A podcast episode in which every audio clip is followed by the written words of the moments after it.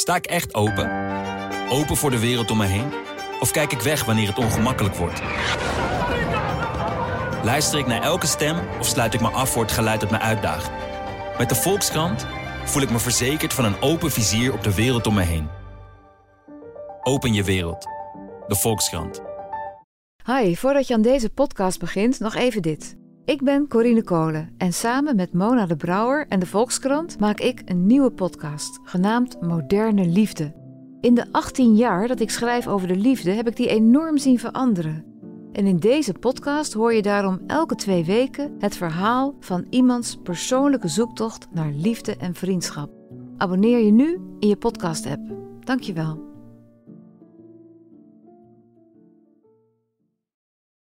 Hallo, mijn naam is Gijs Groenteman. Ik zit niet in een archiefkast op de redactie van de Volkskrant. Ik zit ook niet thuis onder de hoogslaper van mijn dochter. Ik zit hier wel met voor mijn neus een boek trouwens van mijn dochter. Dat heet Hoe overleef ik mezelf? Uh, ik zit aan tafel bij de schrijfster van het boek. En ik zit ook tegenover haar allernieuwste boek.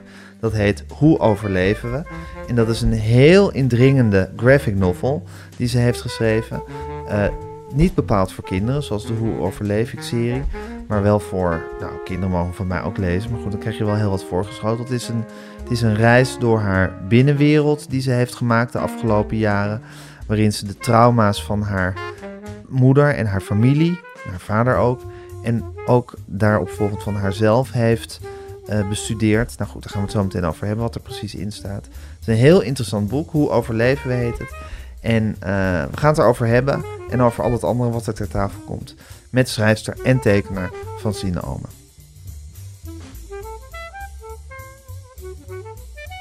Francine Omen, dit boek hier wat we voor ons hebben liggen. Je nieuwste graphic novel. Nou, persoonlijker kan het ongeveer niet worden, denk ik. In een boek. Nee, ik denk het bijna niet, nee. Hoe vind je het om het hier te zien liggen? Uh, fijn. Ja? Ja. De, mijn innerlijke criticus die houdt zich heel rustig erover. Is jouw innerlijke criticus nogal uh, sterk vertegenwoordigd doorgaans? Ja, ja, absoluut. Ja, die heeft, uh, tenminste die had... Ja, dat weet ik natuurlijk, want, ik, heb dit boek, want ik heb dit boek gelezen. Ja, dus. en in het vorige boek, in, ik weet niet of je dat gelezen hebt. Dat, nee. Nou, dat gaat eigenlijk over hoe ik leer om te gaan met mijn... In, het gaat over de overgang, Ja. overstroomt over. Maar het gaat eigenlijk over hoe ik met mijn innerlijke criticus leer... Nou, op de eerste plaats hoe ik haar leer kennen. En Ja. besef dat ik een innerlijke slavendrijver heb. Ja, En wat die allemaal doet in mijn leven. Tang. Maar Tang houdt zich nu... Tamelijk rustig. Ja, die houdt... Nee, heel rustig eigenlijk. Want normaal eigenlijk altijd... Want ik zie dat je ook een Hoe overleef ik boek mee hebt genomen. Ja. Als ik iets af had, had ik eigenlijk alleen maar commentaar op. Op mezelf dus eigenlijk. Dit is niet goed, dat is niet goed. En ook op de drukker ook soms wel. Of dus... En dat, die commentaarstem die is heel rustig geworden en heel reëel. Dus er zitten een paar foutjes in dat boek. Eentje door mezelf, dat ik iets vergeet, dat ik iets nou, vergeten ben weg te halen. En één pagina is dubbel afgedrukt. Nou, het is gewoon een vergissing bij de drukker. ja. En ik denk, nou oké, bij de herdruk dan eh, is die Wordt het eruit. wel weer beter. Ja, ja. Maar zit die de criticus altijd heel erg op eh, hele feitelijke dingen? Oh, die criticus Op staat alles. op alles. Dus op ook wel van het is rommel en het stelt niks voor Ja, en weet ik veel. En jij stelt Dat niks ook. voor. En, en ehm, wat je doet, al die prijzen die je hebt eh, gewonnen, stel Stelt allemaal niks niks, voor. voor. Nee. En, want eigenlijk, en daaronder zit natuurlijk de kernovertuiging. Daar gaat het ook over mijn boek van ik ben gewoon niks waard. Ja. Hoe kan het dat je dan zo productief bent geweest, hè? Compensatie. Bewijzen dat je wel wat waard bent. Dus in die zin is het, een, is het, is het ook een hele productieve kracht eh, in je... Zou je In je kunnen wezen. zeggen. Ja. Ja, het is een soort productief... of, het, is, het is destructief en productief tegelijkertijd. Ja. Ja, ik denk dat je twee, als je zo'n kernovertuiging hebt, en dit is misschien een beetje kort door de bocht, maar dat je twee dingen kunt doen. Als je dus die kernovertuiging hebt, ik ben niks waard, dan kun je daarna gaan leven alsof je waardeloos bent en dus van alles eh, in je lijf spuiten of Ja. drinken of Jezelf of, kapot maken. echt Ja. destructief Ja. zijn. En eh, in de goot belanden had ook gekund. Ja? Of dat je er, of dat je dus in die overcompensatie schiet en tegen de klippen op probeert te bewijzen dat je er wel mag zijn. Ja. En ik denk dat heel veel ges- zeer geslaagde mensen uit het bedrijfsleven of uit de politiek of wat dan ook, als je onderzoek zou gaan doen naar hun jeugd, dat je aardig wat dingen gaat tegenkomen. hoor. En waarmee je dus eigenlijk ook kan zeggen dat, of dat het waarschijnlijk ook zo kan zijn dat heel veel mensen die heel geslaagd zijn, qua binnenwereld heel dichtbij liggen, ja, dicht bij de mensen liggen juist, die totaal gede de gederailleerd zijn in Ja. de maatschappij. Of Ja. die zichzelf kapot, eh, kapot hebben Ja, gemaakt. Dat die, als je die naast elkaar zou zetten, dat die met heel hun, erg met hun persoonlijke lijken. verhalen, met hun, hun biografie, zeg maar, hun Ja. autobiografie. Dat zijn misschien ook geslagen, allebei geslagen en gepest en verstoten. Ja, en, en met weet een ik heel wat, negatief zelfbeeld. Met een heel negatief zelfbeeld. En, ehm, en ik behoor tot de afdeling vechters. Ja. En dat is ook een hele sterke. En daar moet ik ook mee uitkijken. Dat, dat, dat is een hele sterke kracht in mij. Dat altijd vechten. Ehm, ja, en wanneer moet je daarmee uitkijken? Dat ik er niet in doorschiet. Dat is eigenlijk met alles zo. Met dat te is te veel. Ja, en wanneer kan je doorschieten? Als je jezelf over de kop werkt of als je Bijvoorbeeld. En tegen windmolens vechten. Don Ja. Quixote effect, zeg Ja, maar. Dat je, dingen, die- gevechten Ja. die niet te winnen zijn ja, en je daarin vastbijten. ja. Dus dat, eh, dat is iets wat met het oude worden ook... En daarom dus ook... Dus dat die criticus er niet... eh, Pick your battles. Ja. Oké, dit is zo... Het heeft helemaal geen zin om hierover te lopen opfokken. Het is ook niet zo erg Nee. eigenlijk. Maar als je zo in die, in die te-zone zit, is, kun je geen onderscheid meer maken, denk ik, tussen wat belangrijk is en wat relatief onbelangrijk is. Dan wordt dat telkens aangejaagd, die vechtlust. Ja, dan is eigenlijk alles een reden om in de gevechtsmodus te gaan. Ja. ja en geen gevecht is te groot of te klein. Alles Nee. kan, eh, alles kan Nee. eh, aangepakt Nee. worden. Ja, en daartegen in, de, in het spectrum, de, de andere positie is dus dat je er helemaal onder gaat liggen. En dat je zegt van, ik kan er toch niks aan doen. Het heeft helemaal geen zin om hier me druk over te maken. Ik denk er gewoon niet meer aan. Ik negeer het, dan bestaat het niet. Ja. Hey, en Francine, is, is de vechter in jou altijd dominant geweest? Of de- zijn er ook momenten in je leven geweest dat je dacht, ik ga mezelf gewoon eh, kapot maken? Of ik leg me erbij neer en ik, eh, ik, ik ga in een soort eeuwige roes eh, mezelf verdampen. Nou, ik heb dus, waar jij misschien op doelt ook, ik heb vroeger anorexia gehad. En dat is... Daar doelde ik eigenlijk niet op, maar dat is Nee, natuurlijk precies ja, wel dat. dat. Is, dat ja. is, maar dat is in feite ook vechten, maar tegen jezelf of tegen een deel van jezelf. En een bijeffect van anorexia schijnt te zijn, ik heb dat nooit zo gemerkt, dat, en, en dat is ook een overlevingsstrategie om dingen minder te voelen. Als je heel erg eigenlijk chronische honger hebt, Ja. dan verdoof je jezelf. Ik denk als je welk gevoel in je lichaam dan ook heel dominant laat zijn, dat je andere dingen daarmee verdooft. Precies. Ja, Dat klopt. ja, Dat is een hele slimme. ja. Ja, dat klopt. Dus dat je, dus dat je met die honger eh, duw je natuurlijk een hoop ja, weg dan ook. kun je aan niks anders meer denken. Nee. En die honger wordt op een gegeven moment ook een soort leegte in je hoofd. En dan voel je dus al die andere dingen. Dus als ik dat ooit gedaan heb, komt dat het dichtst erbij in de buurt. Maar tegelijkertijd is het ook de fight-modus. Want mijn Ja. boek wordt dat ook beschreven. Die overlevingsstrategieën. De stressresponsen. Fight, Ja. flight, freeze, cry for help. Ja, En eh faint is dat. En ehm, het is, kan ook en, en zijn. ja.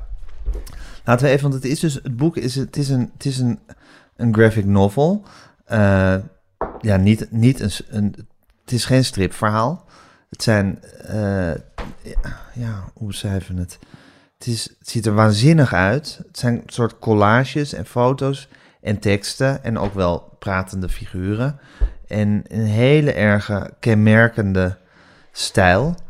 Eh, je, je ziet jouw binnenwereld er doorheen, heb ik het idee. Maar goed, het is, eh, dat zal altijd zo zijn bij goede tekeningen. En eh, je, vertel, je vertelt het verhaal van je innerlijke reis, zoals je het zelf noemt. Mhm, Samen met een, een, een, een innerlijke psycholoog, mhm, dokter Anders Mol. mhm, eh, op zoek naar de trauma's van jouw eigen moeder. mhm, En daarmee ook, waarmee jij ook belast bent. mhm, En ook je eigen trauma wat je hebt opge... wat zich eigenlijk herhaalde. Dat heeft met misbruik te maken. En hoe je dit alles eh, nou, hebt overleefd eigenlijk. En hoe je daar een vorm voor hebt gevonden. En die, die, die jaren die je hebt besteed om dat echt goed uit te zoeken bij jezelf. En eigenlijk ook hoe, je, hoe het bij je moeder zat en zit. eh, daar gaat dit boek over. Ja, zou klopt. Je, zou Dat kunnen een- zeggen. Ja, dat is een goede samenvatting. Wanneer wist je dat dat boek er moest komen eigenlijk? Ehm, wanneer het een boek zou moeten worden. In, in- ten tijde dat mijn moeder stierf.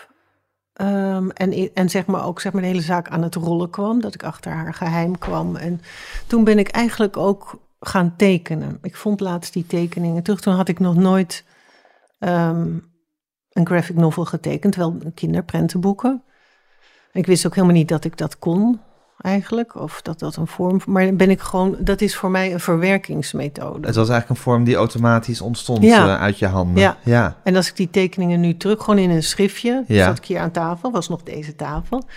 En ehm, dat is gewoon voor mij een manier om dingen te verwerken en, en inzichtelijk te maken en te snappen. Dus toen is het begonnen, maar toen wist ik nog niet dat er waren meer soort dagboekaantekeningen van wat is er nu gebeurd, hoe zou het gegaan zijn. Dus dat mij verplaatsen ook in wat, dat had ik nog nooit eerder gedaan. Ehm, hoe mijn moeders altijd- binnenwereld, hoe mijn moeder opgegroeid is, wat zij mee heeft gemaakt en dat dat gevolgen heeft voor mijn leven, daar, daar had ik nooit over willen nadenken, denk ik. Je had dat gewoon voor je uitgeschoven eigenlijk.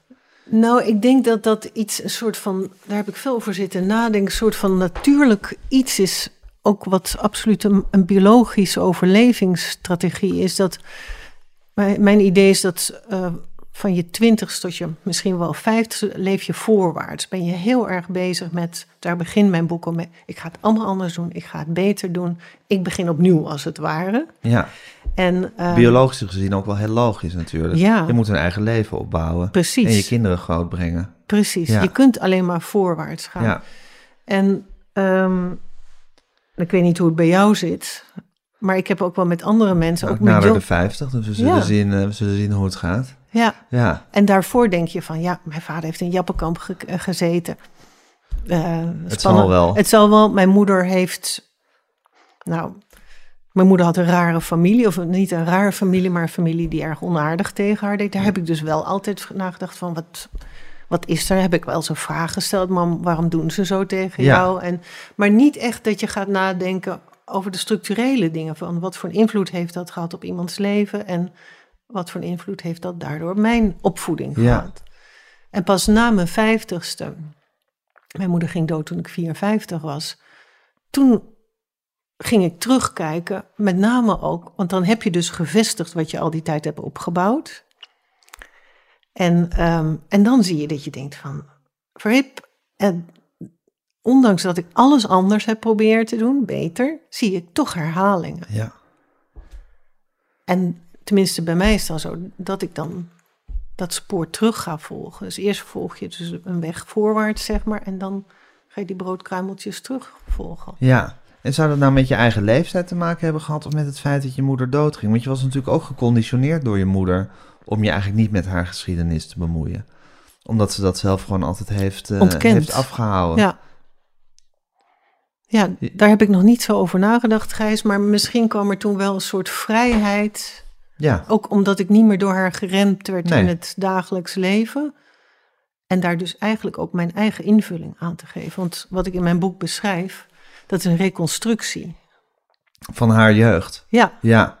en, Van- en niet geheel op niks gebaseerd. Want ik heb natuurlijk allerlei... Ja. Dat ken je misschien ook wel, dat je dingen als kind binnenkrijgt... maar niet kan plaatsen. Nee. Dat, nee, maar dat zeg je er ook steeds heel Ja. letterlijk bij. Want je, op een gegeven moment eh, daal je eigenlijk af in haar leven, zou je kunnen zeggen. Ja, of En plug in, Je zo plugt, voelt het je voor plugt mij. in, precies. En je, je, je beschrijft en tekent en vertelt na eh, wat zij meegemaakt zou kunnen hebben. Mhm. En dan zeg je er ook steeds heel netjes bij tussen haakjes. Dit is mijn interpretatie. Ja. Of zo denk ik dat het is Ja, want ik was er niet bij. Je was er niet bij en je hebt ook geen, geen feitelijke weerslag van mensen ervan kunnen krijgen natuurlijk. Want- Ja, wel iets hier en daar, maar dat zijn soort ja, maar van goed, de, de puzzelstukjes. gesprekken tussen Ja. jouw moeder en meneer Pastoor, er is natuurlijk niemand behalve jouw Nee. moeder en meneer Pastoor bij geweest. Nee, Dus dat zijn natuurlijk toch, dat is inderdaad Nee. interpretatie, of zo zou het gegaan kunnen zijn.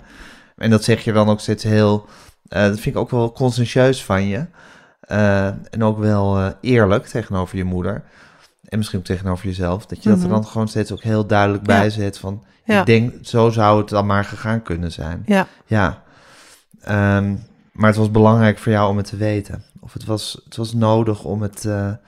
het bleek nodig om, om je daar een voorstelling van te kunnen maken. Ja, net zoals ik net al zei, het helpt mij om een positie te vinden, om te begrijpen en om compassie te voelen. En voor mezelf ook, maar zeker ook voor haar. En dus ik ben altijd heel boos geweest, mijn hele leven boos geweest op mijn moeder. En niet van haar kunnen houden, omdat die eigenlijk die kindwoede er, ertussen zat. En die kindteleurstelling en, en de, de kindverwarring en het onbegrip. Ja, Van waarom doe jij zo tegen mij? ja. Vind je het eigenlijk jammer dat je die compassie pas hebt kunnen voelen na haar dood? Of denk je dat het toch nooit gelukt was bij haar leven? Nou, door die vraag van jou net denk ik, het is de vraag of ik het had kunnen voelen. En ik moet zeggen, er, tijdens haar leven zijn ook al dingen veranderd hoor. Want mijn moeder had Alzheimer, al rond haar 72e begon het. En ik, heb, ik was eigenlijk haar, ehm, haar mantelzorger. Tien jaar lang, Ja. zoiets. En naarmate ze verder wegdreef, werd ze eigenlijk zachter en liever. En zei ze voor het eerst tegen mij van ik hou van je. En ik Ja. heb je zo gemist. En, ehm, en die keren dat ik dan met haar, want ik zag haar vaak, ik zat ja, voor mij doen vaak. En zeker de laatste jaar, anderhalf, Ja. twee jaar, toen het echt steeds slecht. Alhoewel Was je ik met- innerlijke criticus ook de hele tijd zei dat je een slechte Ja. mantelzorger was. Ja, Ja, ja, dat het nooit, nou dat is wat Tang doet, nooit genoeg. ja. Nooit genoeg. Maar goed, je zat er vaak. Maar het was helend. En dat ik als ik met, haar- met haar, eh, het was in de plantagebuurt, met een rolstoel rondreed, Franse liedjes zingen. En mijn moeder heel blij meezingend.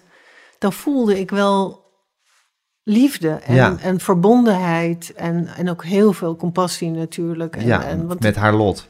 ja, Ja, op dat ja, moment. en haar lijden. En Ja. dat ik weet van dadelijk breng ik haar terug naar die afdeling. En dan, dan moet ze me weer uit. Nou, als ik aan denk, schiet ik alweer bijna vol. Dat is bijna onmogelijk. Er stond ze nog achter een raam. Te zwaaien. Weet je, ik de vrije wereld in en zij zat Ja. daar in die... Ja, maar dan was het bijna compassie met een oud vrouwtje dat het moeilijk heeft. Ja, Meer dan met je moeder. ja en wat Ja. er gebeurde, denk ik, is... En dat ken je ook misschien... En iedereen kent dat wel. In een familie zijn er het zijn echt vaste patronen. Iedereen heeft een rol en er zijn triggers.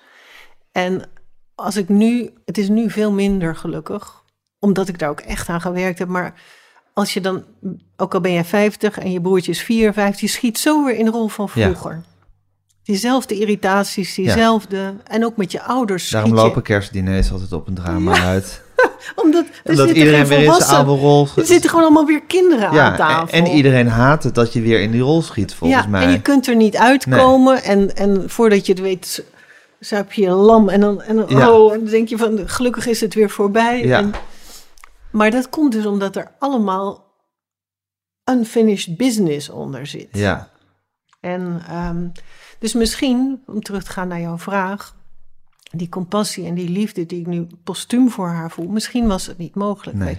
Maar toen ze Alzheimer was, Had. was ze, Ja. ha- had, sorry, ja, was ze niet meer zoals ze vroeger was. Kwamen Nee. er andere delen van haar tevoorschijn. ja. Toen kon haar kwaaie schil ook een beetje. Of Ja, haar, mijn moeder was nooit kwaad Nooit hoor. kwaad, maar meer...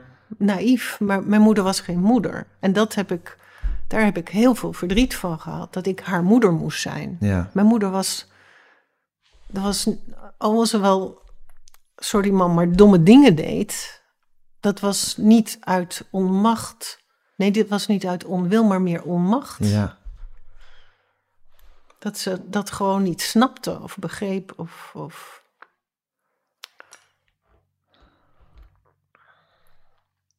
En dat komt denk ik dus, en dat, tenminste dat, dat is wat ik aan toedicht nu, doordat zij een soort van gestagneerd is in haar ontwikkeling, door wat ze heeft meegemaakt en daar, en daar een grote steen op heeft moeten leggen. En het is een titel van een film die ik, wat ik een hele mooie Girl Interrupted. Ja, Het is gestagneerd. ja.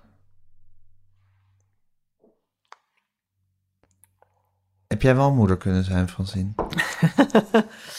Ehm,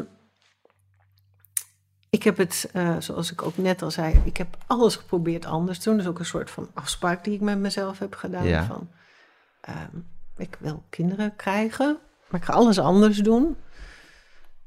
En, en dat heeft ook heel veel energie gekost, omdat Tang daar ook heel erg op zat. Dan Ja. ga ik in bed s'avonds alleen maar eh, op te sommen voor mezelf wat ik fout had gedaan. Tang deed dat dus, maar dat, toen kende ik Tang nog lang niet. Mezelf te kastijden. Dus ik was eigenlijk al heel onzeker over mijn moederschap. En ik moest het ook een soort van uitvinden. Als je dat voorbeeld niet hebt, dan gaat het je niet vanzelf af. Dan moet je zoeken naar hoe het dan wel moet. En ehm, eh, ik had, als ik, laten we zo zeggen, als ik nu moeder was, had ik de dingen heel anders. Want ik ben anders nu. Ik ken delen van mezelf die ik toen niet kende.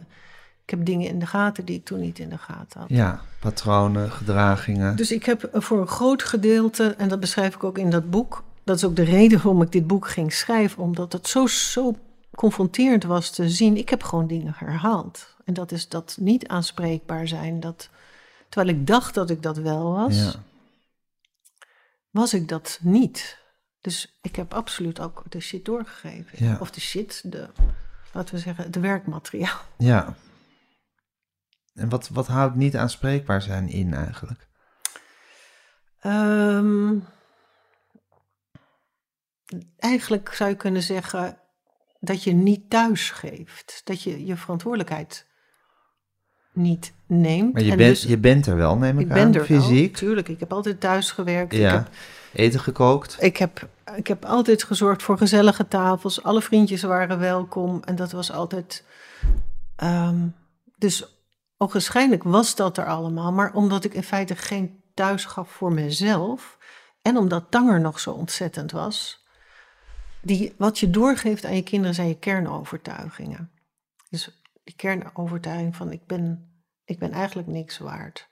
Ik ben niet oké, jij bent niet oké. Ja. Dat uit de transactionele analyse komt dat die basisposities. Ja, als En- je die diepe overtuiging hebt, dan kan je eigenlijk niks anders doorgeven. Nee, is jou- hoe moet, je dan, ja, hoe moet je dan iets anders... Dus ik heb heel erg geprobeerd om het tegenovergestelde van... jij bent oké, ehm, ehm, je- dus volg je hart, allemaal dat soort dingen. Je bent geweldig. ehm, altijd stimuleren, altijd het goede benadrukken. En, ehm, maar als je dat niet in jezelf doet, dan is het... Want kinderen ontvangen je, je hoe noem je dat? Die gaat- kern, de kern van Ja. jou, de, je Van jouw essentie, wezen. van jouw wezen, dat dat ontvangen krijgen zij, zij mee. dat krijgen ze mee. Dat, dat kun je niet voor, ik denk überhaupt tegenover niemand verbloemen. Ook al denk je zeg maar dat die hele buitenkant mooi opgetuigd is. ja, Mensen zolang het niet authentiek elkaar- is, dan... Nee. eh, Nee, hoe goed het ook zeg maar gecamoufleerd is, het zijpelt overal doorheen. Dus ik had toen die kernovertuiging in mijzelf nog niet veranderd. Of in- überhaupt niet, niet in de picture. En dat is wat je doorgeeft. En dus ook een soort van fundamentele... je, kan daar niet, je kan daar niet overheen bluffen. Maar je kunt doen wat je wil, maar uiteindelijk... hey, en je zegt, ik ken de Tang toen nog niet. Tang is dus jouw innerlijke criticus, slavendrijver. eh, Perfectionist, zij heeft een heleboel petten. Zij is een soort van, ja... En ehm, eh, je kende haar natuurlijk in die zin wel, in die zin dat die stem was aanwezig in jouw Ja. hoofd. ja. Maar je had haar nog niet geïdentificeerd als een Nee. soort losstaande figuur in jezelf. Nee, als een, eigenlijk een overlevingsstrategie. Sorry, een Nee, overlevingsstrategie. Tang is een overlevingsstrategie. Net zoals Dr. Anders Mol in dit nieuwe boek, De Innerlijke Psycholoog, is ook een overlevingsstrategie. Een Ja. hele sterke van mij. ja, Alles willen begrijpen, alles analyseren, alles onderzoeken.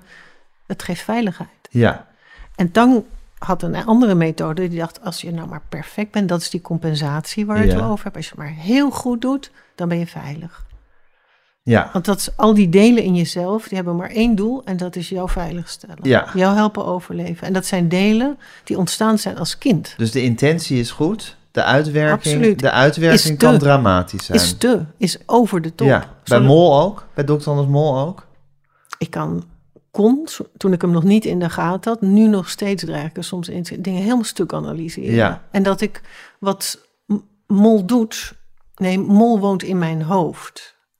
Dus als je een getraumatiseerd lichaam hebt, in feite, wat ik ook heel lang niet erkend heb hoor. Dat ik dacht gewoon, ik heb, nou, ik heb wat naars meegemaakt, praat ik niet over. Ja. Ik heb een lastige jeugd gehad, mijn ouders gescheiden. Het woord Ja. trauma heb ik heel lang niet gekend.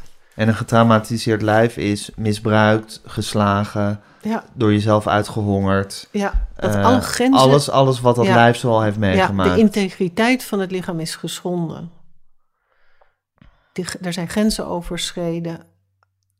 Die, die dus een heleboel getraumatiseerde mensen hebben ook heel veel moeite met grenzen stellen. Dat je gewoon ook niet eens Ja. meer voelt wat. Maar eigenlijk is, is dus een, een heel groot deel, of tenminste een, een belangrijk onderdeel van de verwerking, of van het begrijpen, is om dingen die je wel weet, namelijk er is een stem in jouw hoofd die de hele tijd jou bekritiseert. Er is een kracht in jouzelf die de hele tijd alles tot, tot op de draad wil analyseren. Mhm. Nou, je weet dat je een lichaam hebt wat van alles heeft meegemaakt. Mhm. Maar om dat, zou ik zeggen, eigenlijk van elkaar los te trekken, te benoemen. En er ook in het geval van die stem een soort personages van te maken. Maar om, dat, om die dingen eigenlijk heel concreet te maken en daarmee ook een heel klein beetje buiten jezelf te plaatsen. Ja, Ja, precies. Je kunt, dat is ook iets wat Mol ergens zegt, je kunt dingen niet helen of veranderen als je ze niet ziet. Nee, Als je niet je er bewust van bent. nee. Dat wat niet gezien wordt, kan niet geheeld worden. Nee. Dat En- leeft voort in de schaduw. en een stem die de hele tijd zegt van... je stelt niks voor, wat je hebt gedaan is niet goed genoeg. Je hebt wel gekookt, maar het was niet lekker. Je hebt een boek geschreven, maar het, was eigenlijk, het stelde eigenlijk niks voor. Je hebt een tekening gemaakt, maar die was niet mooi. Die stem, die kan je natuurlijk denken dat je dat zelf... of tenminste, die, Precies. je denkt dat je dat zelf bent. Ja. Ja, En En- dat, dat is met heel veel mensen een heel leven lang zo. Is bij mij ook heel lang. Dat je gewoon niet weet dat dat eigenlijk een separaat deel van jouzelf is. ja, Wat jou probeert te beschermen. ja, En op het moment dat je ervan losmaakt, dat je het geïdentificeerd hebt Mhm. inderdaad. mhm, dan kun je er iets mee doen. Dan kun je ermee gaan praten en met compassie ook weer naar kijken. En Ja. nou, dat doe ik dan in mijn vorige boek. En uiteindelijk zeg ik, net zoals ik op het laatst met andere delen van mezelf in het nieuwe boek doe, Hoe overleven we? Dat je het kunt bedanken en ehm, er iets tegenover kunt stellen ook. Van, ehm, in het vorige boek stond tegenover tang stond een beetje raar, maar goed, zo werkt mijn fantasiewereld. Kloek, de kip, dat is een kip, een soort. En dat is eigenlijk de innerlijke goede moeder. ja, En je zou kunnen zeggen, Tang was de innerlijke vrede, strenge, nooit genoeg Ja. moeder, die, die ehm uberkritisch. En, Ja. en kloek, dus dan, dan krijg je een soort van balans in jezelf. ja, Want die kloek die zegt van, Tang zegt altijd je moet. En kloek zegt je mag en je kan. Dat zijn heel andere boodschappen naar een kind toe. Ja. Naar een- en ehm, je bent goed genoeg. En dat is een heel andere energie. En die heb je ook in je zitten. Ja, maar die was heel, heel onontwikkeld. Ja. Om te overleven heb ik als kind ervoor gekozen. Ik moet in Ja. mijn kracht gaan zitten. Ik moet sterk zijn. Ik, Ja, moet, eh, ik mag niet falen. ik mag niet falen. Ja. ehm. en toen als kind was zeg maar... En ik had natuurlijk ook de innerlijke stemmen... die worden soort van gemodelleerd op, dat ge- op de, de innerlijke stemmen van je ouders. Want het is, ook dat is wat je overerft. Ja, Mijn moeder had ook geen zelfwaarde uiteindelijk. nee, Die, die had die absoluut niet. nee. Daarom liet ze ook alsmaar over de grenzen gaan, wat ik als kind niet begreep. Dat ik dacht van mama, hoe kun je dat nou? Door jouw Laat het stiefvader gebeuren. Mijn bijvoorbeeld. stiefvader, mijn vader, die laat je behandelen als oud vuil. En Ja. daar werd ik dan als kind heel kwaad om. En dan, eh, nou ja, dat... eh, Heb jij jezelf ook als oud vuil laten behandelen eigenlijk? ehm, Ben je ook in die val gelopen? Ik ben, ik heb absoluut, dit is een confronterende vraag. Ik heb absoluut zeker ook, ik ben over mijn eigen grenzen heen gegaan. En eh, ik heb over mijn eigen grenzen heen laten gaan. Ja, allemaal uit naam van liefde.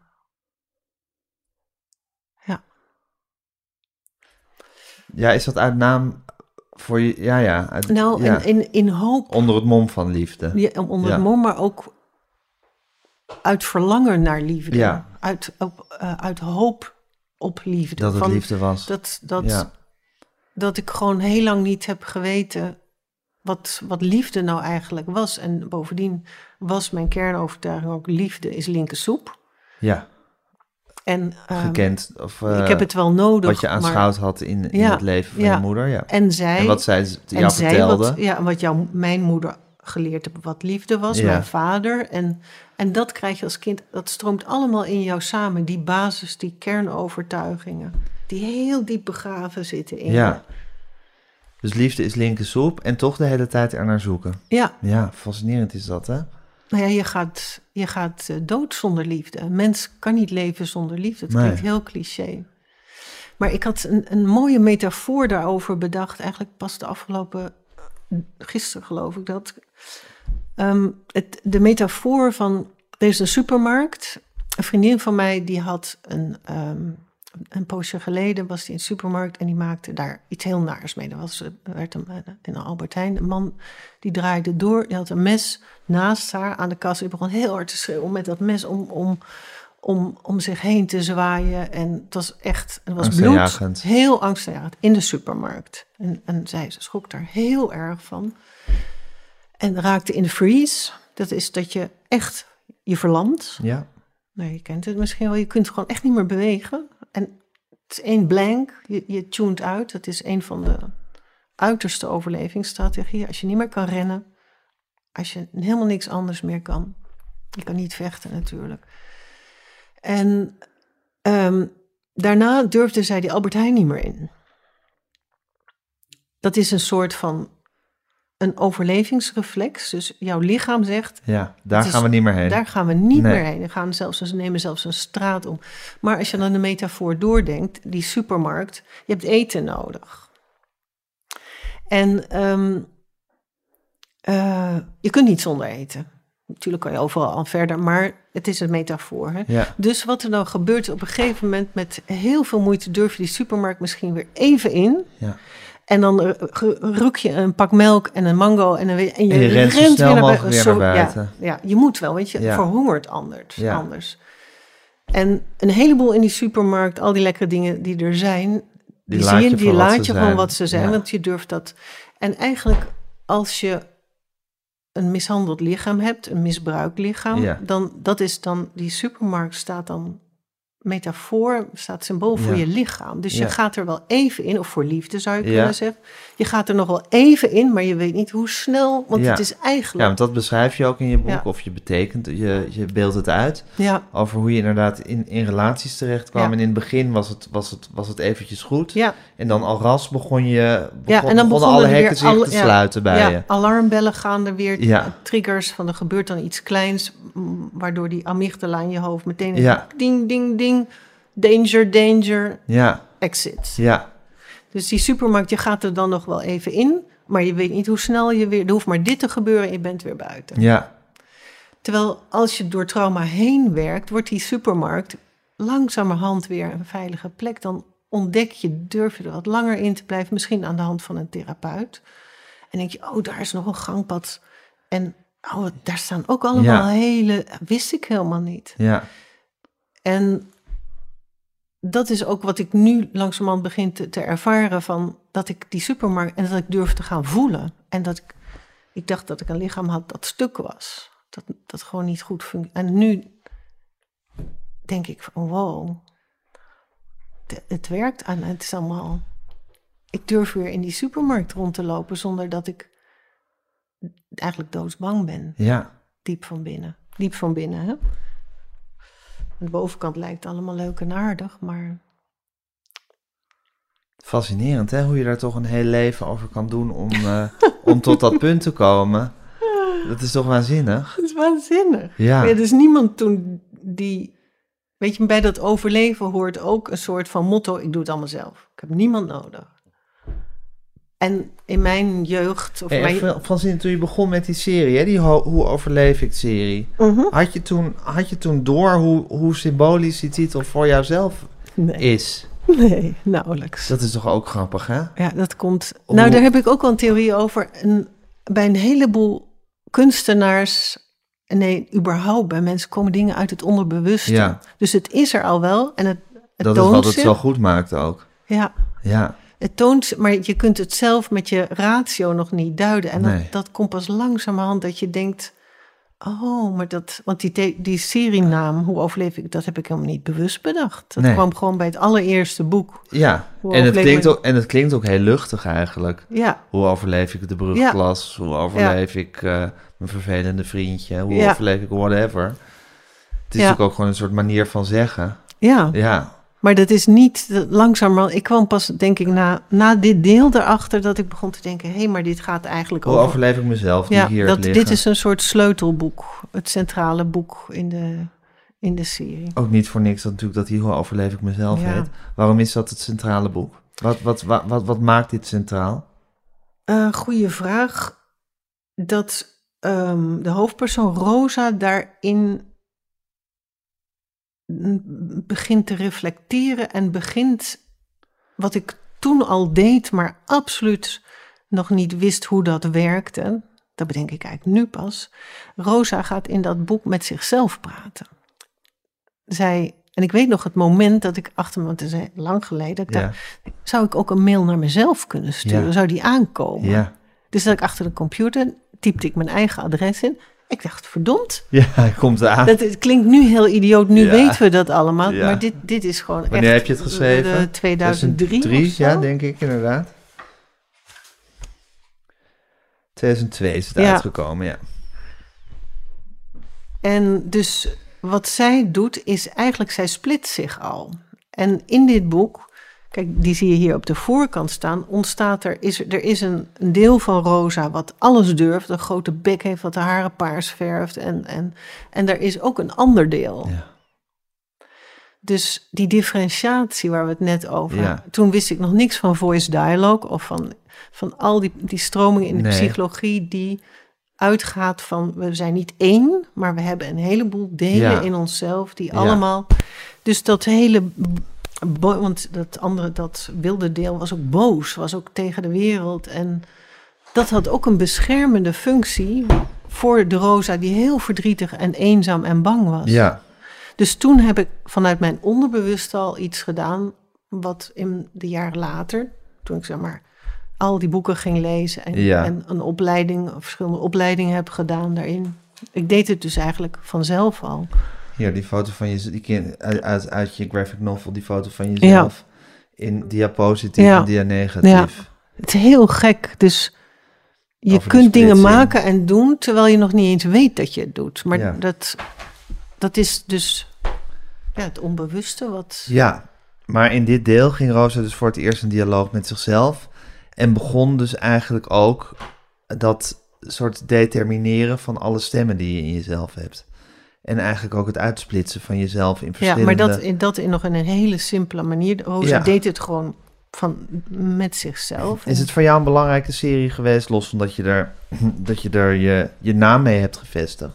Maar is het ook voor je eigen, voor je eigen eh, verwerking belangrijk geweest, die Hoe overleef ik serie? Ja, dat denk ik wel. Want eigenlijk denk ik dat ik die boeken onbewust ook weer schreef voor mezelf. Dat ik Ja, die survival tips, weet je, ik heb het ook niet van tevoren bedacht. Het ontstond. Ja. Dat ik dacht, oh, misschien kunnen die kinderen elkaar helpen. ja. Want van Eh, hun ouders hoeven ze toch niet te hebben. Precies. Ja, En dat. En ik heb een jeugd gehad. Ik heb mezelf opgevoed. Ik was mijn eigen vader en moeder. En dan ook nog een keer de vader en moeder van mijn vader en moeder. Ja. Dus er was geen guidance. Er waren geen richtlijnen. Er waren. Nee. Heeft ook zijn voordelen hoor. Want er heeft ook niemand mij ooit afgeremd. nee. Het heeft zeg maar. En het maakt je hard en pittig. Ja, Ja, elk nadeel he- heeft zijn voordeel. Ja. Maar er heeft ook nooit iemand tegen mij gezegd: dat kan jij niet nee. probeer dat nou maar niet van zien, want dat is. Dus dat is voor mij. En totaal geen gevoel voor hiërarchie Nee. of voor autoriteit. Nee. Ehm, nou, eerder dat ik moeite heb met autoriteit. Maar. ehm, dus dat zijn ook weer onbewust boeken die, die ik schreef, eigenlijk voor, voor dat deel in mijzelf. Ja. Om dat te helpen en te helen. Want ik ben ervan overtuigd dat Het lijkt wel of wij allemaal volwassen zijn geworden.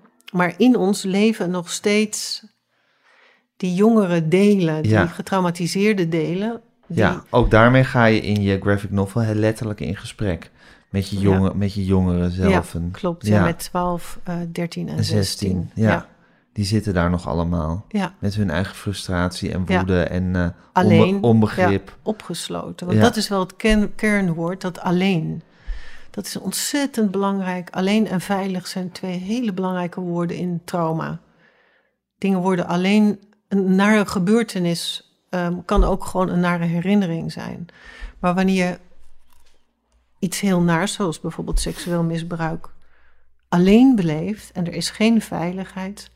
dan wordt het ingekapseld, wordt het een soort bevroren. Ja. Komt schaamte er ook bij kijken, die poortwachter. Ja, En dan wordt het een soort van capsule in jezelf die een enorme invloed ja, uitstraalt. Want je Ja. overtuigingen veranderen daardoor. Dus het is niet het trauma zelf, maar de overtuigingen die je daardoor ontwikkelt van ja. ik ben niks waard. Ik en heb tegelijkertijd wordt het een soort van onbereikbaar ook. ja, Ja, ja, want ja, precies. Want Ja. Hector, dat is de innerlijke waakhond, maar ook trouwens de waakhond in de buitenwereld, die zorgt dat je daar niet meer naartoe gaat. Want Ja. dat zijn dan dingen die zo moeilijk zijn om aan te denken. Dus ja, schaamte komt daar kijken en, en zelfhaat, dus gezusters knaag en knak, zelfverwijt en zelfhaat, die zeggen het was allemaal jouw eigen schuld. Je hebt niks gedaan, net zoals die freeze in de supermarkt. Je hebt niet die man eh, zijn mes afgepakt of wat dan ook. ja. Je bent wel Of je aanrander een klap in zijn gezicht gegeven en en- gezegd, en- hou er eens mee op. Ja, een knietje. En, Ja, en, ehm, maar wat daar dus tegen bij dat alleen hoort, is onveilig. Als je dus in je jeugd niemand hebt, ik heb het nu over ontwikkelingstrauma, bij wie je terecht kon. Want bij heel veel mensen het geval is, zeker wanneer, ik heb het nu even over seksueel misbruik.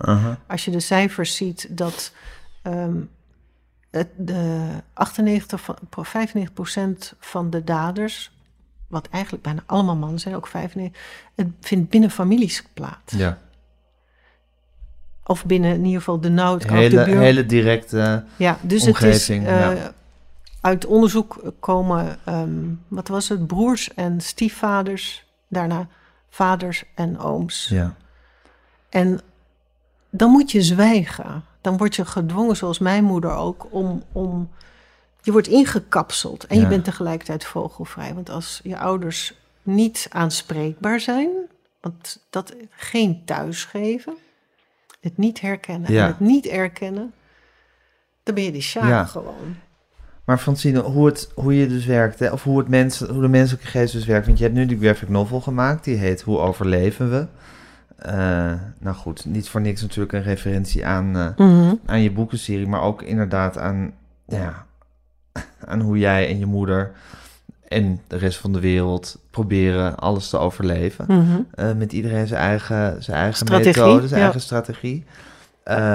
Daar ben je heel diep in gegaan in dit boek. Of het is, het is, het is, het is, het is, het is een super persoonlijk, intiem en intens eh, kijkje in je binnenwereld en in Mhm. je geschiedenis en de manier waarop je dat hebt gedaan. En dan ja, vind ik het toch fascinerend dat je, daar, dat je ze allemaal zeg, zeg een paar decennia geleden al begonnen bent met dit terrein te ontginnen, Mhm. zonder dat je het zelf überhaupt precies door had Mhm. met die kinderboekenserie. ja. Met diezelfde titel. Eh, of tenminste met dezelfde eh, opbouw of dezelfde, dezelfde thematiek in de titel. Ehm, en dat je daar dus al voorzichtig dat bent gaan eh, uitzoeken voor jezelf. Of eigenlijk, eigenlijk de, me- de methodes waarop je dat waarop je jezelf kan helpen of waarop kinderen elkaar kunnen helpen, Mhm. bent gaan ontginnen. En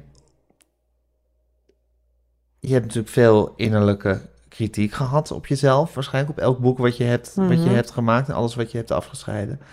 Tegelijkertijd zijn die boeken razend populair. En zijn er, nou, ik weet niet hoeveel, maar honderdduizenden kinderen die ze lezen en Mhm. gelezen hebben. Hoe is dat voor jou? Nou, toen ah, dissocieerde ik eigenlijk, splitste ik, ik, had ik van de schrijfster Francine Omen en de persoon Francine Omen. Dus het is heel, ik weet niet of je dat kunt begrijpen, maar dat je denkt, dat is dat deel. Ja, En ik zit hier gewoon lekker thuis eh, eh, mijn brood te bakken. En dat is, dat is iemand anders. Dus dat, die succesvolle Francine speelde eigenlijk een soort rol ja. van de... Maar is dat ook omdat je je een persoon dat succes niet wilde gunnen? Ja. Ja. Ja, dat is absoluut zo. Ja. Dat, eh, Je moest, niet, je, mijn moest niet, je moest niet denken dat dat succes iets met jou te maken had. precies. Ja. Ja. je snapt hem. Dus Ja. de, kern, de kernovertuiging, die was niet, ik ben iets waard, ik doe iets goeds. Nee. Wel, ik probeer iets. Ik, want dat wilde ik echt wel heel graag. Ik probeer die kinderen te geven wat ik zelf gemist heb. En doordat ik het gemist heb, wist ik ook. En door al die gesprekken, want ik heb natuurlijk heel veel kinderen ontmoet. Ja, maar het is dan toch ook een soort sluiproute die je hebt, hebt gekozen. Eh, ondanks dat je jezelf dat succes dus niet gunde. Dat je eigenlijk eh, jezelf onbewust therapie al bent beginnen gaan geven. Ja, Met het schrijven van die boeken. Ja. En dat je daarmee natuurlijk al die, al die kinderen ook onbewust die therapie hebt gegeven. Of daar in ieder geval een, een spoortje van hebt Ja. meegegeven. en een spoor van zelfwaarde ook. Dus en een want- spoor van zelfwaarde. Dus eigenlijk ondanks wat jouw persoon jou, eh, jou toe aanspoorde, namelijk je stelt niks voor Mhm. en je bent niks, heb je toch een, een, nou wat ik zei, een sluiproute gevonden om toch iets heel constructiefs te doen. Het lijkt wel of, ik, eh, of dit een, een therapeutische sessie is, Gijs. Ja, het klopt.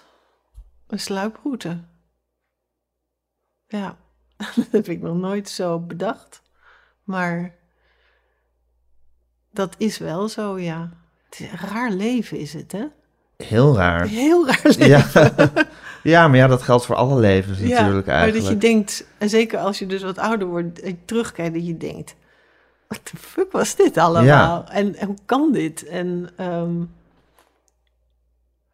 En ondanks dat succes iets oppervlakkigs is en we natuurlijk allemaal niet te veel aan succes moeten hangen. nee, dat moet, doe ik ook niet. Nee, dat doe je ook niet, dat weet ik. Maar moet het, moet het toch ook een. Toch ook een overwinning zijn geweest op jezelf. Dat, dat, je, dat je dat zoveel kinderen hebt kunnen geven. Ja, maar dat dat binnenkwam is Ja, misschien tuurlijk. zo'n piepie stukje. Ja. En nee, dat niet- komt misschien wel überhaupt niet binnen. Nee, maar een misschien een heel klein zijpel, Ja. druppeltje wat net genoeg was om, om maar ehm, dat begint nu pas langzamerhand tot me door ja. te dringen. Ja, maar het is ook een soort stil verzet.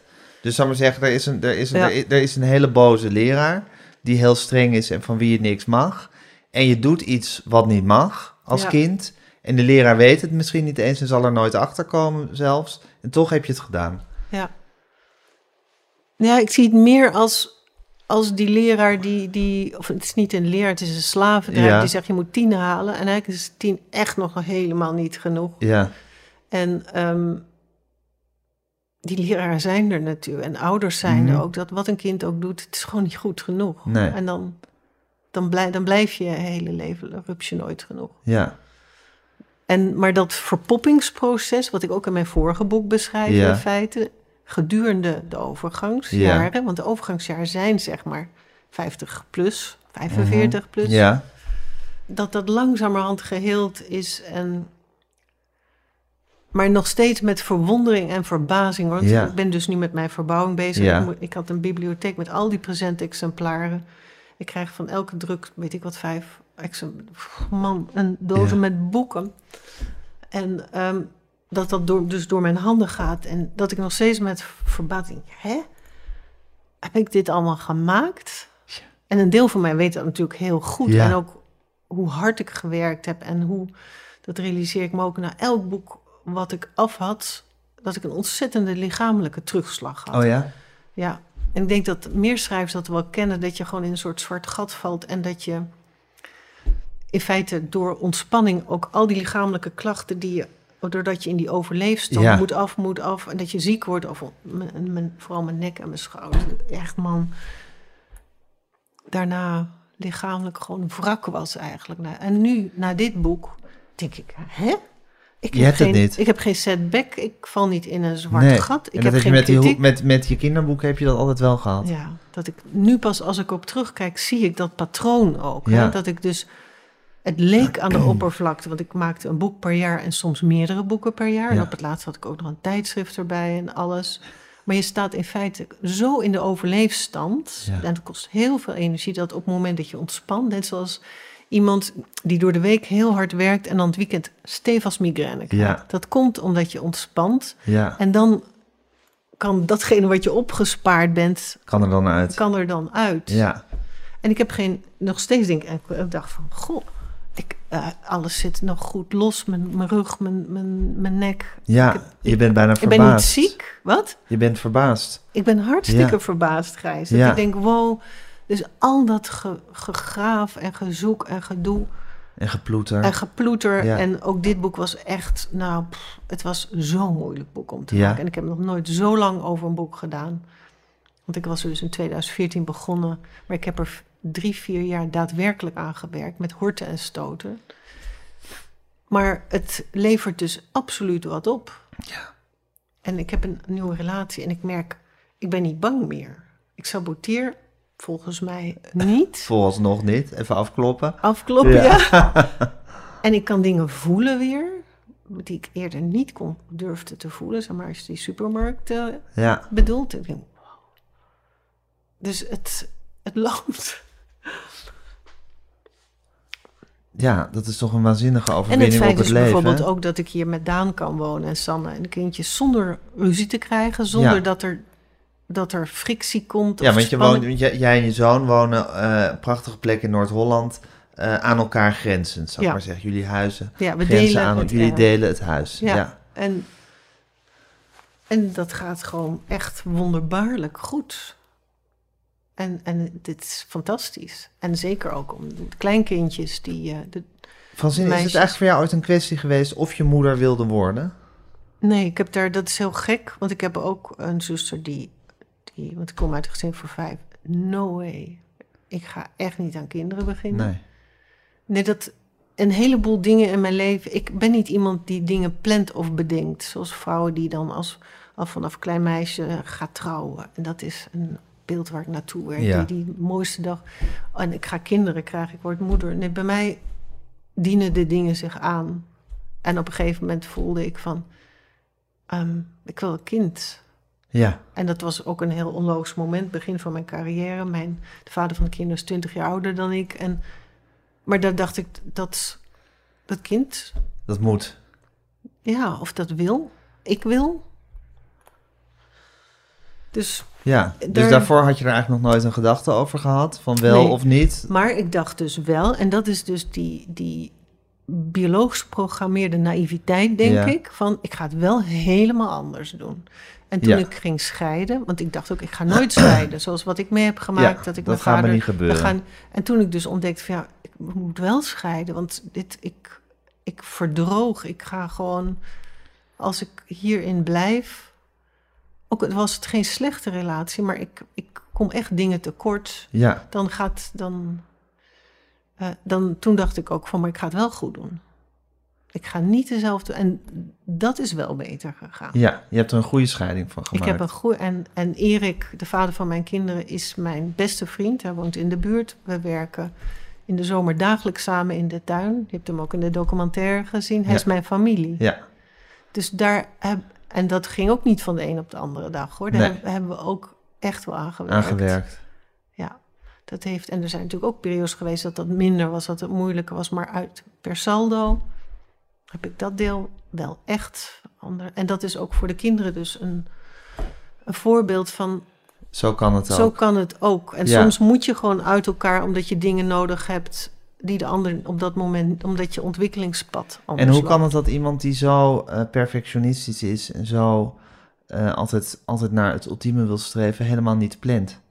Dat weet ik niet. Het is Nee, gewoon, zo zit je in elkaar. dat is misschien een soort van neveneffect van mijn creatieve aard. Dat ik ook in mijn de dingen die ik doe ook Ja. niks plan. Maar moet je ik- impulsen volgen. ja, er dient zich iets aan, iets wat eigenlijk mij grijpt. Ja?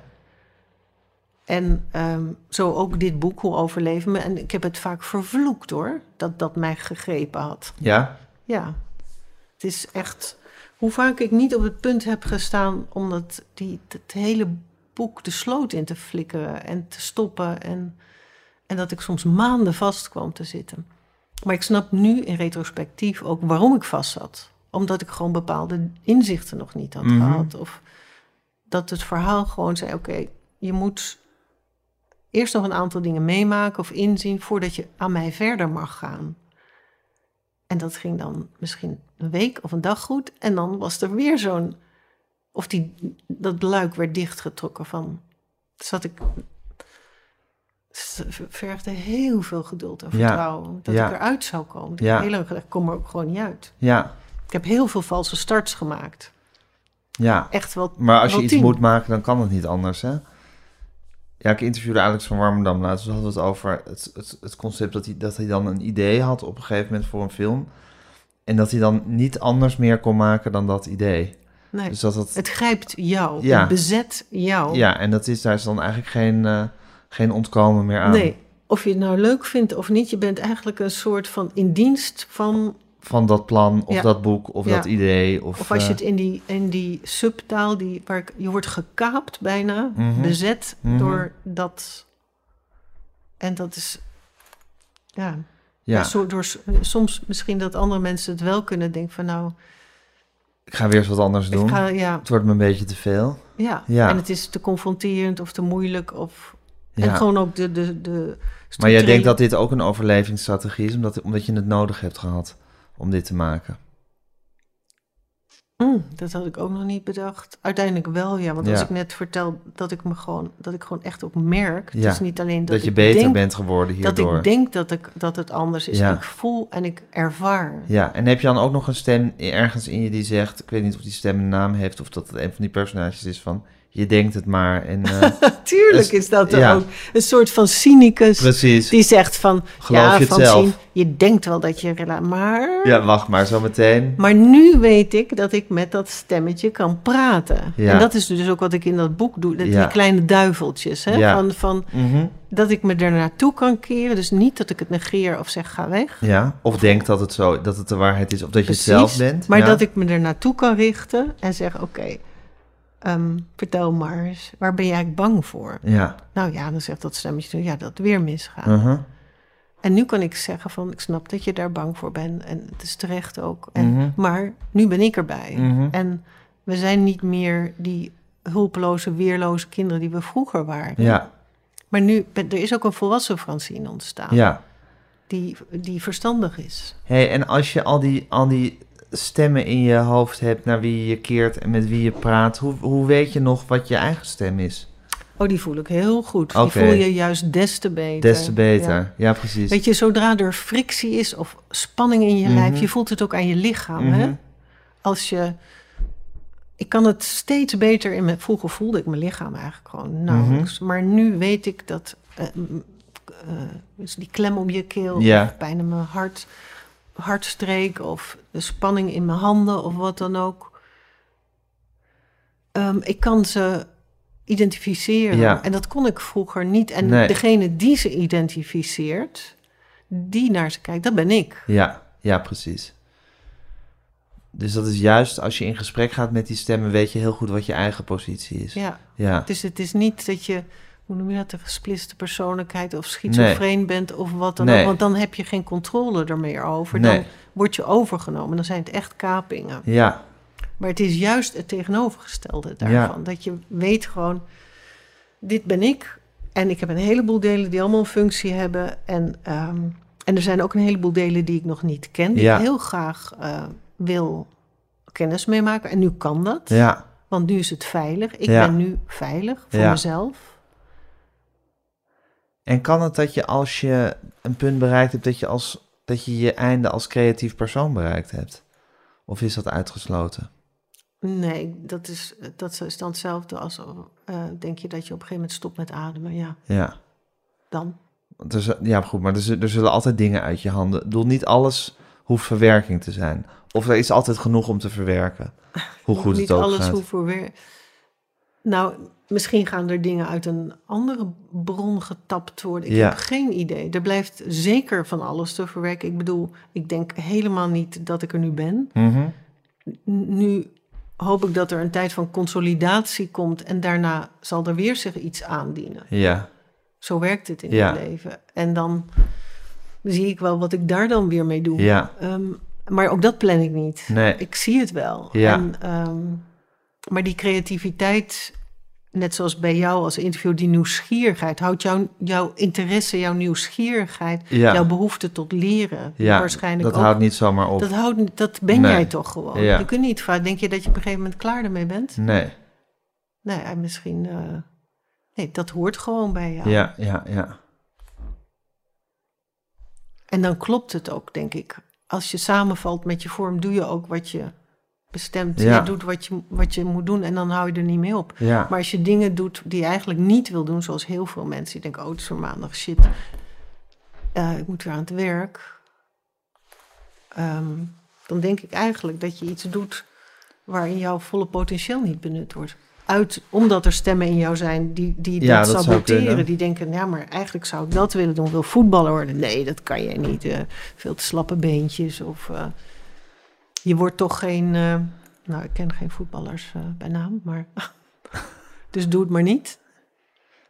ja, maar goed, je moet natuurlijk ook wel begiftigd zijn met sommige dingen. Ik denk dat iedereen, maar dat is misschien ook naïef... iedereen heeft gaven. En iedereen heeft opgaven. Ja, maar ik kan wel heel, heel erg ambiëren om popzanger te worden. En toch denk ik niet dat, dat, dat ik daar succesvol in... Ik bedoel, ik zal misschien op, op leuk... Nee, de vraag is dan, denk ik, Gijs, waarom wil jij popzang? Dat is de eerste vraag. Ik heb ook dit soort gesprekken met kinderen op scholen Ja. gehad. En dan vraag ik, waarom wil je dat worden? Nou, ik wil heel graag gezien worden. Ik wil heel graag dat mensen voor mij klappen. Ja. Ik wil heel graag dat mensen mhm. mij uitnodigen. Of... Dus de vraag is altijd wel erachter, waarom? Ja, En ik denk dat iedereen een natuurlijke inclinatie heeft. Dat vroeg ik ook in al die gesprekken met kinderen. Wat doe jij graag? Waar Mhm. wordt, waarin vergeet jij de tijd? Waarin.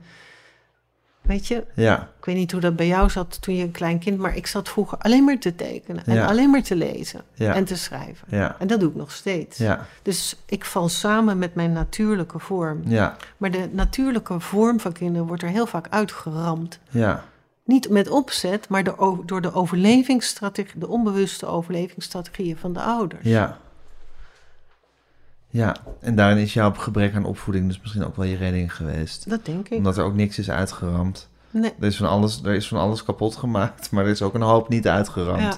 Nou, niet kapot gemaakt, maar Ja, wel beschadigd, beschadigd, geraakt. Beschadigd is, want geraakt, ik ben ja. niet kapot, maar nee, waren, maar, maar eh, aangevallen of ja, beschadigd. geschonden, Ja, of geschonden. wat dan ook. Ja. Mijn, mijn vertrouwen is geschonden. Ja, en dat de heeft- integriteit van je lichaam. de in- de- ja, dat heeft direct met vertrouwen te maken. Als iemand zegt dat dat liefde is Ja. en, en dat je denkt, oké, is nou, het zal wel, Ja. maar Ja, want je zei bijvoorbeeld ook dat je heel veel spijbelde. En dan ging je lopen en verhalen schrijven en weet ik veel wat. lezen, Lezen. de bibliotheek Ja, leegtrekken. maar je, je innerlijke perfectionist heeft dat dus ook niet, eh, heeft je daarin ook niet weerhouden. Waarschijnlijk voelde je toch dat je, dat, dat ook goed was. Nou ja, dat, ik heb ook een deel in mij, en dat is ook een belangrijk deel. Mhm. eh, dat heet Contramientje. Dat is Ja. een meisje dat Die er fuckvinger op steekt. zegt van, dat is dat anti- anti-autoritaire. Ja. Jullie zeggen dat ik naar school moet. Nou, Ja, het maakt zelf wel uit. ik maak het zelf wel uit. Ja, En eh, ik zorg er wel voor dat ik, eh, dat ik overga ja. met een minimum aan inspanning. Wat ik ook gedaan Ja. heb. Jouw, eh, jouw gave als verhalenverteller is dus misschien ook wel een overlevingsstrategie. Hè? In die zin van dat je dus ook al die, dat je van alles personages hebt gemaakt Ja, in je, ja dat, voor je mij hele werkt binnenwereld. Het. Ja, ja, Voor mij werkt dat gewoon. ja. Dat is ook, ja, dat is mijn manier. Van. Het is zeker een overlevingsstrategie. En eentje die, eh, heel functioneel is ja, die geweest. heel functioneel is geweest. Die ervoor heeft gezorgd dat ik niet in de goot ben beland. Of dat ik niet ten onder ben gegaan aan overal waar je aan ten onder kunt gaan. Nee. Maar dat ik, dat ik ehm, op die weg ook nog andere kinderen heb kunnen helpen. Ja. En mezelf heb kunnen helpen. Ja, Dus het was een heel, uiteindelijk een hele constructieve. ja. Hey, en hoe kijk als je als dit boek nou hier zo ligt, hè, is het, is het, kijk je er met liefde naar of, of vind je het ook een beetje, vind je het ook iets angstaanjagends hebben of, eh, of is het rustgevend dat zo dat dat hele verhaal en die hele geschiedenis zo nu in pagina's gedrukt hier ligt? Het voelt, Voelt als het een, het voelt als opluchting. En als ik naar de, naar de omslag kijk, dan voel ik ehm, zachtheid naar die foto. Naar, en dat is Kan je dus ook beschrijven, die foto? Nou, ik heb een, een, een foto van uit. eh, er zijn niet veel foto's van. Dit is trouwens een foto die mijn opa heeft gemaakt. Mhm. Ehm, het is eh, mijn moeder. En wat zal ze zijn? Hoe oud ik was, denk ik. Wat ben ik hier? Drie. Drie, vier jaar. Dus ja, mijn drie, moeder was ik. maar 30 daar of Ja. zo. En, ehm, en ik zit bij haar op schoot met mijn rug tegen haar aan en ik zuig. Ik ben in mezelf gekeerd. Ja. Ik zuig op mijn duim. Ik denk dat ik moe ben. Maar in ieder geval. En zij kijkt liefdevol naar mij. Ja. En ze heeft haar neus een beetje in je nek zo. Ja. En ik heb die, die foto ingekleurd. En, ehm, maar in, op de cover staat, want eh, dat patroonpapier gebruik ik als leidmotief een beetje in Ja. het boek. En het radeermesje waarmee je patronen Ja. overdrukt. Dus er loopt wel een stippellijntje om mij heen. Ja. Dat is dat radeermesje. En ehm, nu, dat heb ik ook nog niet bedacht, maar nu zou ik dat lijntje ook weg kunnen laten. Nu voel ik wel die verbinding. Maar nogmaals, ja, want nu is postuum. het alsof je losgeknipt eh, bent van, of losgeknipt Ja, dat was, ik, dat was ik ook. Ik was Ja. als kind, denk ik, ik wilde mijn moeder nooit. Als kind al niet, eigenlijk. Maar hier zit ik wel bij haar op schoot. Dus het is een. ehm, ik ben niet bang voor het boek. Want natuurlijk krijg ik ook mensen die zeggen: Jezus, van zie je geeft jezelf wel heel erg bloot. Het is. Laat wel heel, daar ben- begon jij het gesprek. Ja. Persoonlijker kun je bijna niet gaan. Maar ik denk dus door er al die jaren mee bezig te zijn en al die uithoeken gezien te hebben en die angst en die twijfel, heb ik er doorheen gewerkt. Bijvoorbeeld ook die sequentie met wat met mijn moeder in de biechtstoel met die pastoor is Ja. gebeurd. Dat heb ik echt kokhalzend en ik moest naar buiten om dat ik echt groen en geel en bijna van mijn sokken ging van door die energie die door Ja. mij stroomde. Mhm. Dat ik ook dacht, dat teken ik nu. Ja, Maar dat niet gepland getekend. Die Nee. tekeningen kwamen. kwamen. kwamen. Mhm. In, in twee uur heb ik dat achter elkaar. En ik, twee uur daarvoor wist ik niet dat ik dat ging tekenen. Nee. Dus dat komt uit je onbewuste of door inpluggen. Want daar geloof ik ook dat je in een soort energie kunt Mhm. inpluggen. Dat schrijvers en kunstenaars dat ook doen. En dat, dat bijna moet voelt het nu nog als ik daaraan terugdenk. Die misselijkheid die omhoog komt. Maar ik ga, er- ben er naartoe gegaan. Ja, Ik ben er niet van weggelopen. Ik ben Nee. er doorheen gegaan. En dan is het ook een soort van golf die over je heen spoelt. En ook zich weer terugtrekt. En dan is het scho- schoongemaakt. en helend heeft en het helend. En zo is het door dit hele boek doorgegaan. Ja, Dus, en daarom, nou ja, nogmaals, is sta ik ook verbaasd, denk ik. Hoe kan ik hier zo rustig over zijn? Maar, Ja. en, en natuurlijk zijn er ook nog wel stemmetjes dat ik denk, oh, gaan mensen dit wel begrijpen? Is mijn fantasiewereld niet veel te weird? Want ik heb natuurlijk best wel een weirde fantasiewereld. Dat er een mol in je woont en een kip en een, en een innerlijke directrice met de, met de haar op de benen en, en een knot ja. dat is natuurlijk een beetje weird allemaal. Maar dan denk ik van, nou ja, dit is gewoon mijn manier. ja, dit is het nou helemaal. En dit is wat ik te delen heb. Ja, Ik kan het niet. Ik heb, het, eh, ik heb Ik- dit boek ook geprobeerd om te schrijven. Om gewoon een roman ervan Ja. te maken. lukte niet. Eén lange brief aan mijn moeder. Of Ja. die, die valse starten, waar het lukte niet. Nee. Dit was de Dit enige manier worden. door beelden, Ja, door het in beeld te brengen. Weet je, als je zo'n scène als die sequentie met, nogmaals, in die biechtstoel. Hoe moet je dat schrijven? ja en los daarvan zit jouw hele, wat ik al zei, je hele, de stijl is ook heel erg eh, persoonlijk. Dus het is, je hele wezen zit denk ik ook gewoon in de manier waarop je tekent.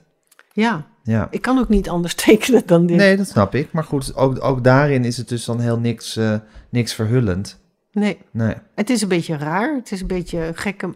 Maar uiteindelijk, en dat merkte ik ook met dat vorige boek, dat mensen, dat het wel resoneert. Ja. Ik heb eigenlijk alleen maar van mensen gehoord, na, hoe, eh, na Ome stroomt over. Oh, maar ik heb ook een tang in me. Ze ziet er anders uit. Ja. En, en ehm, Ja. het is een soort van ehm, sy- symbolische wereld, is het bijna. Het zijn Het is van droombeelden zijn het. Het leven. Ja, Je moet er wat mee. Je moet er wat mee. je moet er wat mee. Ja, Je moet er wat van bakken. je moet er wat van bakken. En, eh, Ja, en dat zich. gaat niet zo 1, 2, 3 ook. En Nee, geduld en makkelijk is het ook niet. Makkelijk is het. En Nee. saai is het nooit. Tenzij je dingen niet aangaat. Dan wordt het saai. Dan, Ja. dan- een hele goede vriendin van mij ze- zei... Francine, saai bestaat niet. Het betekent dat je niet verbonden ermee bent. Dat het afgescheiden is. Ja, Als je zegt, mijn werk is saai... ben je in feite niet verbonden met je werk. nee. Of een gesprek is saai. Ja, gesprek kan ook ben niet verbonden met het gesprek. Ja, weet je, Ja. dat ken je waarschijnlijk wel op je feestje. Ben ik ook wel naar huis. Zeker. Je wordt zo moe hiervan, maar dan ben je eigenlijk niet verbonden met Ja. de ander. Ja, maar soms heb je ook gewoon de energie niet om de hele tijd verbonden te zijn. Nee. Nee, en dan moet je dat misschien wel van jezelf. Zucht. Ja, dat was een diepe zucht van Gijs Groenteman. soms geen energie hebt. Ja, ik heb dat zelfbestraffende niet zo erg. Dus dat is, Nee. wel, eh, dat is wel prettig. Dat is heel Ja. fijn. Ja, Dat jij, eh, en dan ja, ben ik eens meteen dus denk ik van... hoe is dat met jouw moeder geweest? En jouw vader, hadden die dat dan ook niet? Want dat hoe- kan natuurlijk, hè? Dat, eh, dat, dat is dan heel interessant om terug te kijken. Van, hé, maar hoe zit dat dan? ja. Ik ga niet op doorvragen. ja, ik denk als we daar maar aan beginnen, zijn we weer anderhalf uur Ja. verder. ja, maar dat vind ik dus heel boeiend. Van hoe komt het dat jij, die, dat jij niet een equivalent van tang in je hebt zitten? Of misschien maar een heel kleintje. Ja. Dus nou dat ja, daar geen iedereen, iedereen heeft natuurlijk wel een equivalentje ervan, maar Ja. het gaat erom hoe Maar het is dominant niet het is. primair. Nee, En het saboteert je dus Nee. niet. En, nee. Maar ja, het, het, het maakt je dus ook, eh, het maakt je ook luier. denk je? Is Ja, dat een zeker. angst van jou? Dat je, Nou, het is geen angst van mij, maar het is gewoon iets, iets wat ik constateer. Dat ik, dat, eh, dat, eh, nou, waar we het in het begin over hadden, het heeft jou natuurlijk ook altijd voortgedreven. Mhm. Die, bij mijn eigen vrouw noem ik het de albino monnik in haar. Uit, hoe heet dat boek ook alweer? Eh, de Da Vinci Code. Mhm. Heb je toch zo'n soort monnik? Die, Mhm. Ik weet niet of je dat ooit gelezen hebt. ja, lang geleden. Ja, een heel slecht boek. Ja, daarom boek. ben ik het ook weer Ja, vergeten. daar en er zit, staat daar, daar zit, daar iets zit van een bij, albino monnik in die zichzelf de hele dag met een gezel aan het slaan Ja. is in een soort Ah, cel. ja, ja, ja, ja. Ja. En, eh, maar die albino monnik heb ik dus niet in me. Nee, Maar mijn vrouw wel. ja. En dan zie ik... Zij kent hem wel. dus ja. zij kent hem wel. Dus, eh, maar dat, goed, dat, dat drijft je ook altijd weer voort. Ik bedoel, dan moet je ook de hele tijd van jezelf. Dingen. En dan ga Ja. je wel. Maar in een relatie kan ik me voorstellen dat het fijn is als de een dat veel minder heeft. En als bij de ander dan kun je ook van elkaar leren. Zeker. Dus ik denk dat het dan niet voor niks is dat jullie samen zijn. Want jij kan iets van haar strijdlust en vechtlust en van de albino monnik leren. Ja. En zij kan iets van Ja, misschien de, de van zen, mijn de luilak zen- leren. Ja, of de zen-boeddhist. Die gewoon meer zegt van... Ach ja, zo is het toch ook goed. Ja, dus Ja. dan zijn jullie echt zes dat min, betreft... zes min is ook prima. Ja, Ja, zo zit ik heel erg in elkaar. ja. Ja, Maar intussen maak jij ook prachtig werk hoor, sorry. Ja. Het is geen zes min werk ja wat ik, jij zei doet. dit, ik zei dit tegen Peter R. Vries toen ik hem interviewde. Want die zei ook van, ik wil altijd een 9 of een 10. Toen zei ik van, oh ja, ik vind zelf een 6 min ook altijd heel Nee, fijn. maar jouw zes min toen is... zei dus- hij, en toen zei hij, en daarom, en daarom maak jij podcast en sta ik in de vuurlinie. Ja. Ja, Nee, Ja. maar je maakt wel goede podcast. En Ja, je hoor. stelt vragen die ertoe doen. En Ja. ehm, je had ook eh, iets Dus- anders kunnen ja. doen. Hè? Dus we ploeteren voort van zien. mhm, Dankjewel graag gedaan, dat je Gijs. hier wilde ontvangen. Het was me een genoeg. Ja, En op- ik heb vragen gekregen waarover ik na kan denken. En dat stel ik zeer op prijs. heel goed. Nou, heb je lekker wat te doen vandaag. Ja, alsof ik al niks anders. Ja. Precies, dankjewel. Dankjewel, Gijs. Dit was Met Groenteman in het Nieuwe Normaal met Francine Omen. Mijn naam is Gijs Groenteman. Ik maakte deze podcast samen met Daan Hofstee. U kunt zich abonneren via alle podcast-apps op deze podcast. U kunt ons een mailtje sturen, podcasts.volkskrant.nl. Eh volg ons op Instagram, @metgroenteman. En geef ons, als het kan, lekker veel sterretjes.